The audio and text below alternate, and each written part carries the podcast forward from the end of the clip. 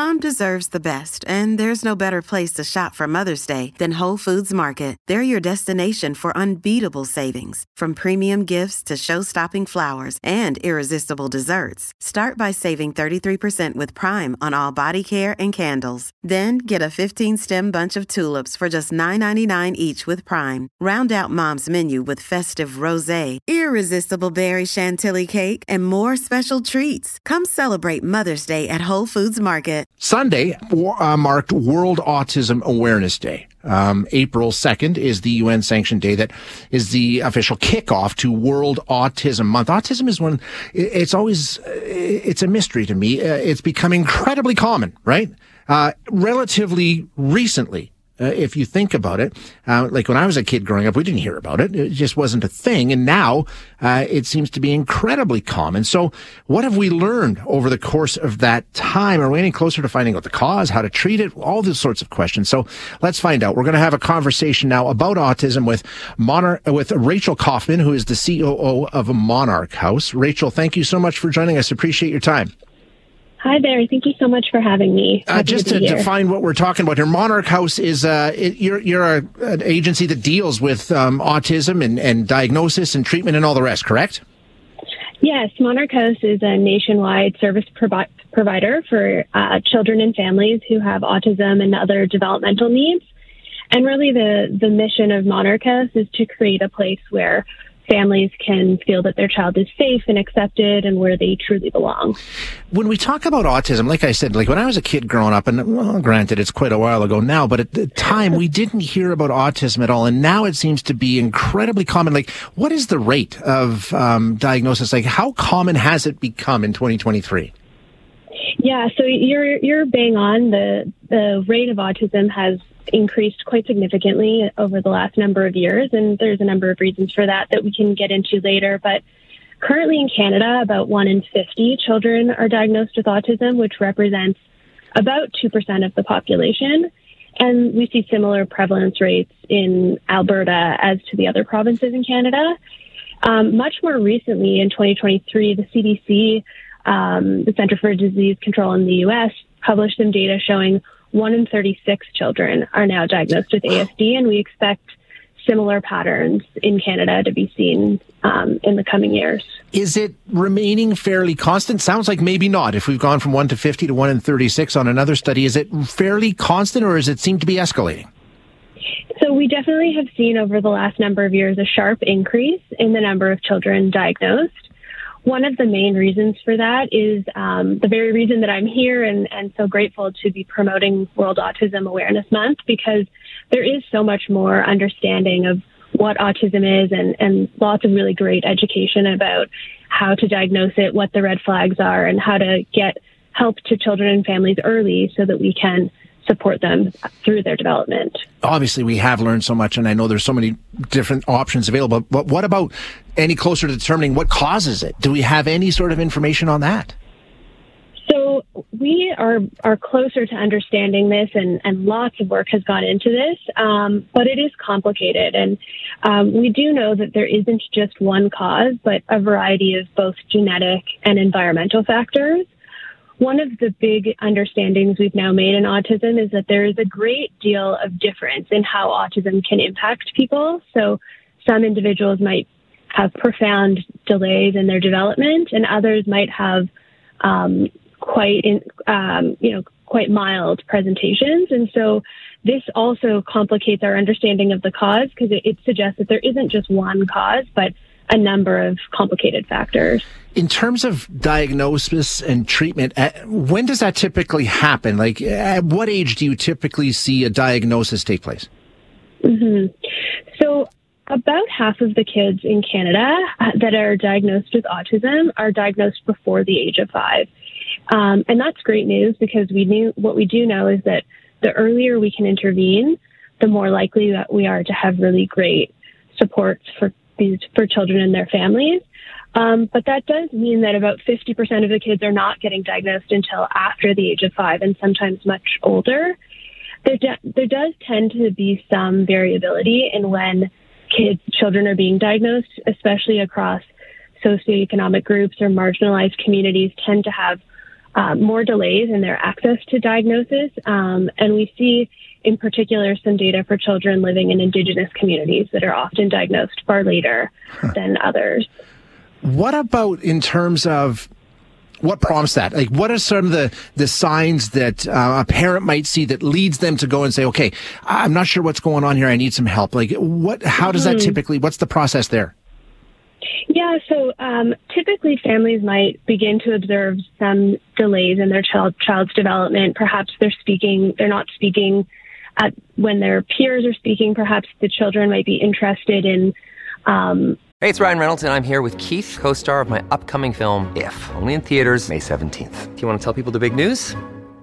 All right, I'll do it. Sign up now and you'll get unlimited for $15 a month in six months of Paramount Plus Essential Plan on us. Mintmobile.com slash switch. Upfront payment of $45 equivalent to $15 per month. Unlimited over 40 gigabytes per month. Face lower speeds. Videos at 480p. Active Mint customers by 531.24 get six months of Paramount Plus Essential Plan. Auto renews after six months. Offer ends May 31st, 2024. Separate Paramount Plus registration required. Terms and conditions apply if rated PG very specific types of play or, or not as interested in other children in their daycares or in their nursery classes. Yeah. Oftentimes we see that preschool teachers or daycare teachers might let families know that they have some concerns and, and then typically a family will connect with their pediatrician. Yeah. And at which point they will then access community resources to explore a diagnosis. What's that process like? I mean, I imagine it's traumatic. It's something every parent would uh, have a difficulty dealing with, I think. What's that process like when you get into the diagnosis process? Yeah, so so in Alberta, the diagnosis can be made by a psychologist or a pediatrician, and typically a family would be referred to a local autism clinic um, or a developmental pediatrician who can make that diagnosis. And certainly, you know, as you said, it can be very uh, difficult. There perhaps can be lots of grief associated with it. Sure. So we always encourage families to connect with organizations like Monarch House, where we can provide support to um, explore those feelings and also access uh, early resources to help the child learn and develop and address any challenges they might be having. I, you know, for me, just sort of the way I, I approach life is I, I would want to try and avoid it, but I, that diagnosis is so important, right? Because that opens mm-hmm. the door to all the different treatment options that are that are so vital and are available uh, uh, once you've got the diagnosis. Yeah, I think I think there are sort of three main reasons why receiving a diagnosis is so important. The first is really it can help the individual and their family just better understand the child, their strengths, their areas of need, and find a community of people going through a similar experience. And that really can help create that sense of connection. Um, it can also, as you said, really help to ensure the individual can receive the supports and resources they need. And, and third, in, in most provinces in Canada, including Alberta, receiving a diagnosis opens the door to funding that can support the child and their family with accessing supports and therapies. Okay, I was going to ask you about that. So there is funding available. You're not on your own here. There's there's agencies and mm-hmm. government perhaps that can step in and help out. Yeah, exactly. So in, in Alberta, there's two types of provincial funding. There's uh, family support for children with disabilities, or we call that FSCD, as well as program unit funding that comes um, throughout the Alberta education system. But um, I'd focus on FSCD for our conversation, and this is a provincial program where families can receive funding for community and home supports for a child that has a, a disability, including autism. And these, this funding is needs based, meaning uh, depending on the child's level of need and, and support, the funding would be uh, provided in a way that takes that into account. So it isn't just a, a one time amount. It really factors in the, the child and the family's needs. And that would be long term. I think in terms of the treatment, it's not like there's, you know, you're not taking pills or anything. I mean, what is treatment like once you've got the diagnosis and you've set up the funding and now you're on the road to try and, okay, what kind of treatment is available? What does that process mm-hmm. involve? Yeah, our, our goals in treatment is absolutely not to change the person. We really want to change the environment around them so that the individual can be as successful as possible and live their best life. So treatment might look like working on speech and language skills. Treatment might look like working on um, fine and gross motor skills. There might be behavioral challenges that the family needs support with addressing. And in our treatment approaches, the family is really key to the treatment. So it's really uh, providing supports to the parents and other people involved to help give the child the best life they can. And so, again, it's really not about changing the child or taking a pill to make yeah. autism go away, but really um, supporting the child and their family to be as successful as possible. And what kind of an outcome can you expect? I imagine it's different for every child, but in terms of how important this kind of treatment is and what kind of a difference it can make to the child's life and, and the family's life around it, how much of a difference can it make? Mm-hmm. Yeah, I think, as you said, there can be certainly differences in um, outcomes, but treatment and, and intervention can be life changing. We can, you know, an, an individual can go from, you know, having an experience where they might need support with daily tasks for their life to being able to be independent and, and live um, on their own. It could be the difference between going to school and not being able to go to school or having deep and meaningful relationships with others.